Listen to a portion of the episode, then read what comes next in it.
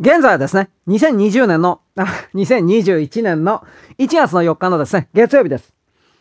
あのですね、1月の6日、米国時間におけるですね、上院におけるですね、まあ選挙人名簿を受け取るだとか受け取らないの流れの中で現状分かっているですね、異議を申し立てるというふうに表明しているような議員の数というのは、共和党がですね、上院においては35名まで膨れ上がりました。下院においては182名です。そしてこの流れに民主党も上院はですね、5名、下院が37名。これらの人間がですね、あの、今回の選挙はおかしいということの、あの、異議申し立てをするそうです。だからですね、少なくともナンシー・ペロシとミッチー・マコーネルが院内におけるルールを、えー、改正、というか勝手にですね、談合によってですね、変えていない限りにおいては、あの、これらのですね、異議申し立てのもとに2時間の協議が行われ、そのことにおいてですね、院内におけるですね、えー、選挙人名簿をですね、え、ベースとするようなあトランプ大統領にするか、バイデンにするかということを決めるか、または会員における一票投票にするのかどうか、ということのですね、方法論の方に行くと思います。あとはですね、あの、このバイデンの側をですね、採用するんだ、その通りにやるんだという、こういう議論もあるでしょう。でですね、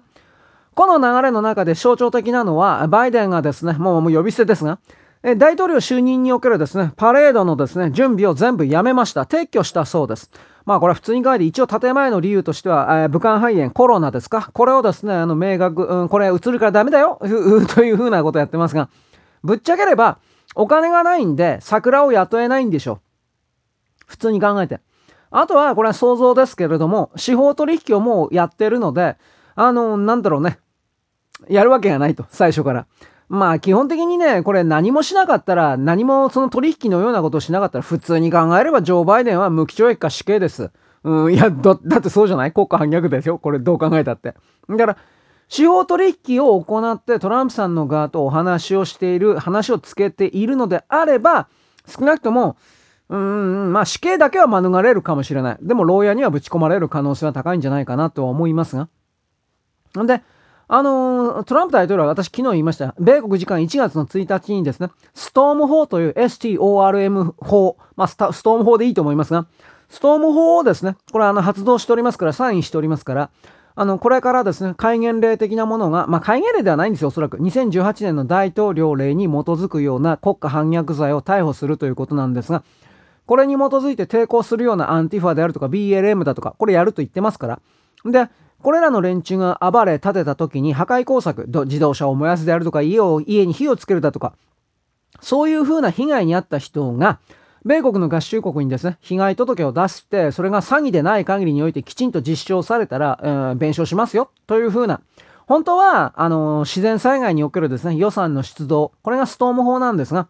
一応その、うん、テロ戒厳令というか、そういうことに含めるですね、用意をしているという言い方をあなたにします。で、もう一つ言います。このストーム法をもう一つ何でやったかというと、ストーム法を発動したことによって、えー、合衆国連邦予算からお金を引き出せるような入り口というか、溝をね、あ導水路というか、作ったわけなんですが、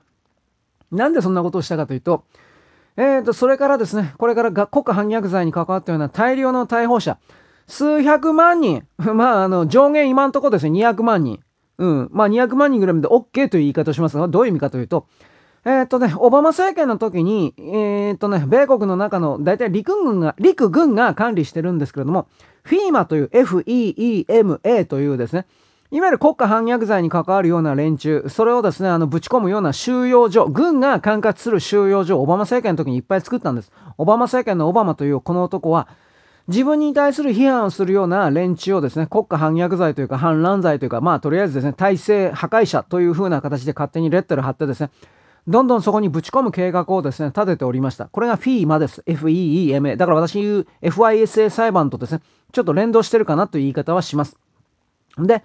この FEMA にですね、えー、昨日ツイッターが、ツイート回ってきたんですが、ツイートか。あの、どこのあれ FEMA の、FEMA、FEMA というのはあの、米、米軍の各地にですね、分散してあります。砂漠のですね、真ん中にですね、なんだろう、プレハブみたいな小屋がずらーっと並んでいて、そのプレハブの小屋には窓1個だけあるみたいな密閉したですね、まあ、はっきり牢屋なんですけれども、そういうものがですね、全米各地に何箇所か分けてあります。アラスカのやつは50万人収容できます。まあ、アラスカにですね、追い込まれた、例えばペロシであるとか、ソロスであるとか、なんか多分これ死刑になってるって話なんですが、まあ、ペロシは知らんけど、あ、ヒラリーか。ソロスはアラスカにぶち込まれたら死ぬんじゃないかな。いや、本当に。寒いから。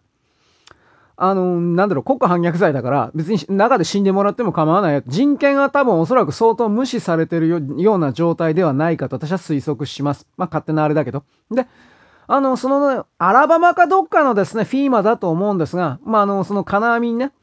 すごい写真だなと思ったんですが、金網に向かって右側にですね、黒人兵がいて、で、あの、横断幕のようなものが掲げられていてですね、その横断幕にはですね、ウェルカムヒラリーとかって書いてある。すげえすごいな、おい。もう準備してるよ。で、私見たのはそれだけだったんですが、他の人のツイートがあってですね、いやいや、そう、2枚目あるよと。ウェルカムオバマ。わあ、やべえ。もう準備万端。どう、どういう意味で準備万端かというのは、まあまあ、今言いませんけどね。で、とりあえずですね、米国時間の1月の6日におけてワシントン DC においてですね、たくさんの人々が集まるという意味で、12月のもう30日、28、29ぐらいからもう大移動が始まっております。で、この大移動において、まあ、あの、西海岸の人たちも本気でワシントン DC に集まってるようです。で、私が昨日チラリと言ったのは、数時間前にチラリと言ったのは、非常に気になるのは、ペンシルベニアのあの、アーミッシュの方々が、なんか馬車で移動、本当かよって俺思ったんだけど、なんか移動してるらしいです。多分、その、昨日今日の話ではないんでしょうね。もしペンシルベニアから本当にワシントン DC に馬車で本当に移動してるんだったら、もう12月の20日だとか、もうとんでもない前から移動してるということになるんじゃないかなと思います。で、ちなみにアーミッシュの人なんでそのね、あの人たちは文化生活から切り離切り離した人生の営みやってるのになんでそのこと知ってるんですか？あのー、スマホとか隠れて持ってんだって。まあ、ここだけの話ですよ。関係ないんだけどね。別に俺は アーミッシュなんかどうでもいいし、関係ないんだけど。まあ、一応ね、アーミッシュの共同体の外に、えー、例えば貸金庫みたいなものを持っているような人も当然いて、その貸金庫の中に、まあ、スマホ持ってるだとか。まあね、アーミッシュの共同体の中には、なんだろう、そのスマホであるとか、携帯電話とかパソコンは持ち込まんけれども、えー、共同体の外にそういうものを持っていて、そこでアクセスするだとか。まあそういう、まあ賢い人というか、まあそうでないと無理だろ、お前。この現代生活の中でお前、その情報空間から100%切り離して、ね、自給自足なんてかっこよく見えるけど、それは人類の人間のですね、進化を自ら否定することであり、自らの選択肢をですね、そういうふうに自分で捨てるっていうのはバカのやることなんで、私はそういうバカ嫌いなので、まあだから宗教勢力って基本的に全部嫌いなんだけど、まあ置いといて、嫌い好きの問題ではない、ないんで、ない、ないというか、人はね、前に進まなくちゃいけないんですよ。いつも言ってるけど。まあまあ置いといて。だからですね、このいろんな動きにおいてですね、えー、ペンス副大統領が、私昨日も言いましたが、えっとね、その上院の公聴会ではないか、上院の議会の中において選挙人名簿云々に関して異議申し立てを行ってくれるということそのものに関して私はこれをですね、大歓大歓迎という言葉はないか、歓迎する、どんどんやってくれたまえ、的なことを言っております。で、えー、2日前ぐらいの段階でテキサス選出のテッド・クルーズ上院議員が、うんとね、2つの選択肢だったかな。この、異議申し立ての、それの後に、えっ、とね、10日間ぐらいの猶予をつけた流れで、えっ、とね、調査委員会を設置し、そのことでですね、あの、今回の不正選挙に関わるようなことを徹底的にやるべきだというふうなこと。えっ、と、これ確か1877年と1870年プランプランって書いてあったような気しますけど、その時にですね、同じような不正に関わるようないろんな動きがあって、調査委員会があって、一応前例があるらしいです。んで、これをですね、あの、採用するべきだというふうな、あの、テッド・クルーズさん、私、詳しく経歴知らんかったんだけど、まあ、弁護士として活動しておかしくないような法学者みたいな人であり、米国の憲法とですね、米国のですね、いわゆる州法を含める法律のですね、隙間を見つけるというか、あの、こ、これを、こことここを縫っていけば、あの、彼らの主張をですね、突き崩せるというふうな、いわゆる裁判バスターというか、まあ、ぶっ壊し屋というか、そういうふうな形に送る熟知している人のようです。だから彼がそういう形で1877年と1870年の前例的なもの。これ確かね、どっちかが黒人のね、参政権か何かに関わるような動きで、これ、ここをね、間違って判断したので、米国から一時的に賛成、黒人から参政権であるか投票権であるとか、それが奪われたような間違った歴史になってしまったわけです。ななんか重要な、そう、重要なね、議決が行われたんだけど、それが全部不正だったということが後で明らかになったんじゃなかったかな。あ気になる人は調べてください。だけど、あのね、その時にね、確かね、民主党がね、あのー、当時の民主党がね、おかしなことをしたんですよ。なんだったかしらね、その時は奴隷にも一票があったんだけど、その奴隷の一票を当てにして民主党の連中が議会にその自分たちの勢力を送り込んできたようなものを、当時の共和党がこれ止めたという形になってんのかな。まあ、なんか、私、うろ覚えなんですけど、うん。でも、それは多分、大きくは間違ってたんだと思います。うん。なぜならば、それが後々の黒人差別だとか、そういう風な形に発展して、政治運動化したのは間違いないと思います。まあでも、人類における選択肢なんていうのはどこを、どっちを取っても間違ってるっていう場合はよくありますから、どっち、どっちが良かったんですかね？その黒人のですね、一人一票、奴隷の一票をですね、ずっと続けることによって民主党勢力のですね、いわゆる、まあ人権のことなんか本当は全然考えてないような人々が、政治、ワシントンの政治のですね、中数を、多数を占めるというふうな状況が続く。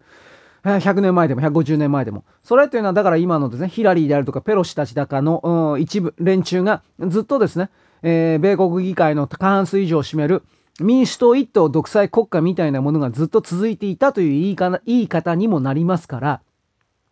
まあ、どっちの選択肢が良かったのか、もうこれは米国人に聞くしかないんだろうけどね。こういうことを私、あの、知り合いの米国人でもないんですけど、まあ、米国人だな、一応、あいつは。まあ、聞いたことはないんですが、いつか聞こうかなとは思っております。でも、彼は彼でどうなんですかね。日本で生まれた人だしね、もう一人の人はね、まあ一応、コロンビアからやってきた人なんだけど、お前なんでこんなとこ来たの？いやー、とかいろんなこと、まあごまかすんだけどね、彼、彼は。置いといて、そんなことはどうでもいいんだよ。でですね、あのー、これからの流れという形で私は、普通に考えてあのトランプさんだとは思ってはおります。ただ、それでもですね、アクシデントというか、余計ないろんな力が働いてトランプさんで亡くなるということもあり得るかもしれません。ただその場合においては、米国は徹底的に揺れるというか、割れると思います。それはですね、あの、今、ワシントン DC に向かっているたくさんの人々が、まあ、当たり前なんですけど、米国人の当然の権利として武装してるんですが、なぜならばワシントン DC に必ずアンティファ、BLM、そして中国の連中が必ず911に匹敵するようなものを仕掛けてくると、彼らはもう身構えております。だから、まあ、爆発物なんか一番あり得ることですよね。爆発物と毒ガスなんかやられたら、まあこれたまったもんじゃないでしょ。100万人集会とか言いながらもっと多いかもしれません。あの感じだったら。あの、12月25から30ぐらいの各週をスタートするようなラリーというかね、そういう集団の画像がいっぱい出てるんですが、いや、とんでもないいっぱい。だから、あなたたち仕事どうするんですか？いや、休むんでしょうね。それは。で、そういう形におけるですね、あの、ワシントン大集会。で、もう一つあるとすれば、1月の20日の大統領就任式の時にも再び集まるんじゃないかなと思いますが、その時に必ず、このアンティファ BLM というか、まあ、地底政府と私はよく言いますけれども、中国ですね。はっきり言うけど、この中国の、工作員たちが仕掛ける破壊工作に対して、米国の国民及び軍、そして、えー、警察、FBI、CIA というけど、FBI の半分ぐらいはダメなんでどうなるのかっていう。でもどう対抗していくかです。911と同じ過ち過ちをするわけにはいかないからです。で、1月の6日なんですけども、え、ー、と、そこでですね、いわゆるいろんな暴露祭り、あの、こいつとこいつは実は裏切っていた祭り、暴露、うーん、証言、証言台、あるみたいなんですが、詳細はわかんないです。ただそこにもうジュリアン・アサンジが出てくるんじゃないかとはいうふうなことは昨日今日のツイートで出てました。英国が、イギリスが、アサンジの御社に関するいろんな手続きをしていて、もうあの人牢屋から出たのかな？詳しくは知らないんですけど、米国に向かってると。で、これあの、これも本当かどうかわかんないですけど、スノーデンがなんかもう当日来るんだっていう風なツイートをしてる人もいました。うん、だからスノーデンとアサンジが出てくる場合においては何が暴露されるかというと、普通に考えればエプスタインとエプスタインアイランドとおそらくは、リビアのベンガジ事件関係なんですよ。おそらくは。リビアのベンガジにおけるですね、えー、米、中リビア米国大使館の惨殺事件と言われるもの、その惨殺したのは、いわゆるカダフィ大佐の元親衛隊と言われる連中だというふうになってますが、それが本当に元親衛隊かどうかというのは今となっては疑わしいということ。仮に親衛隊だったとしても彼らに一体誰が詳細な情報を渡したのか。結局それがオバマとヒラリーであるというふうな当時から言われていましたが、結局これが明らかにされる可能性が高いということです。結局口封じですね。あの、ヒラリーの側近の人だった、男性だったんですが、まあ、はっきりで、うん、残酷な殺し方をされて、さらに肛門成功か何かのね、まあ相手を侮辱するようなやり方をされて、中東における侮辱っていうのは敵の男性をですね、男、男が男を犯すという形の肛門成功か何かで犯して、それを動画か何かにとってですね、まあ、それ YouTube でなんか全部流れたそうなんですけど、私詳しくは知らないんですよ、そこまでは。だから、ベンガジ事件における、まあ、当時の動画はもう YouTube に絶対残ってないと思いますけれども、だから、そういうことを、あアサンジがですね、これから明かしていくとなると、民主党とは何であったのか、オバマ政権とは何であったのか、ということを含めるですね、認識の転換が少なくとも民主党を盲目的に支持しているような人々に対しては、起きなくてはおかしいのだが、それでもそれが起きないというのであれば、それはもうどうにもならんだろう。その人たちの旅は、その人の旅はそこで終わりです。私はそう思います。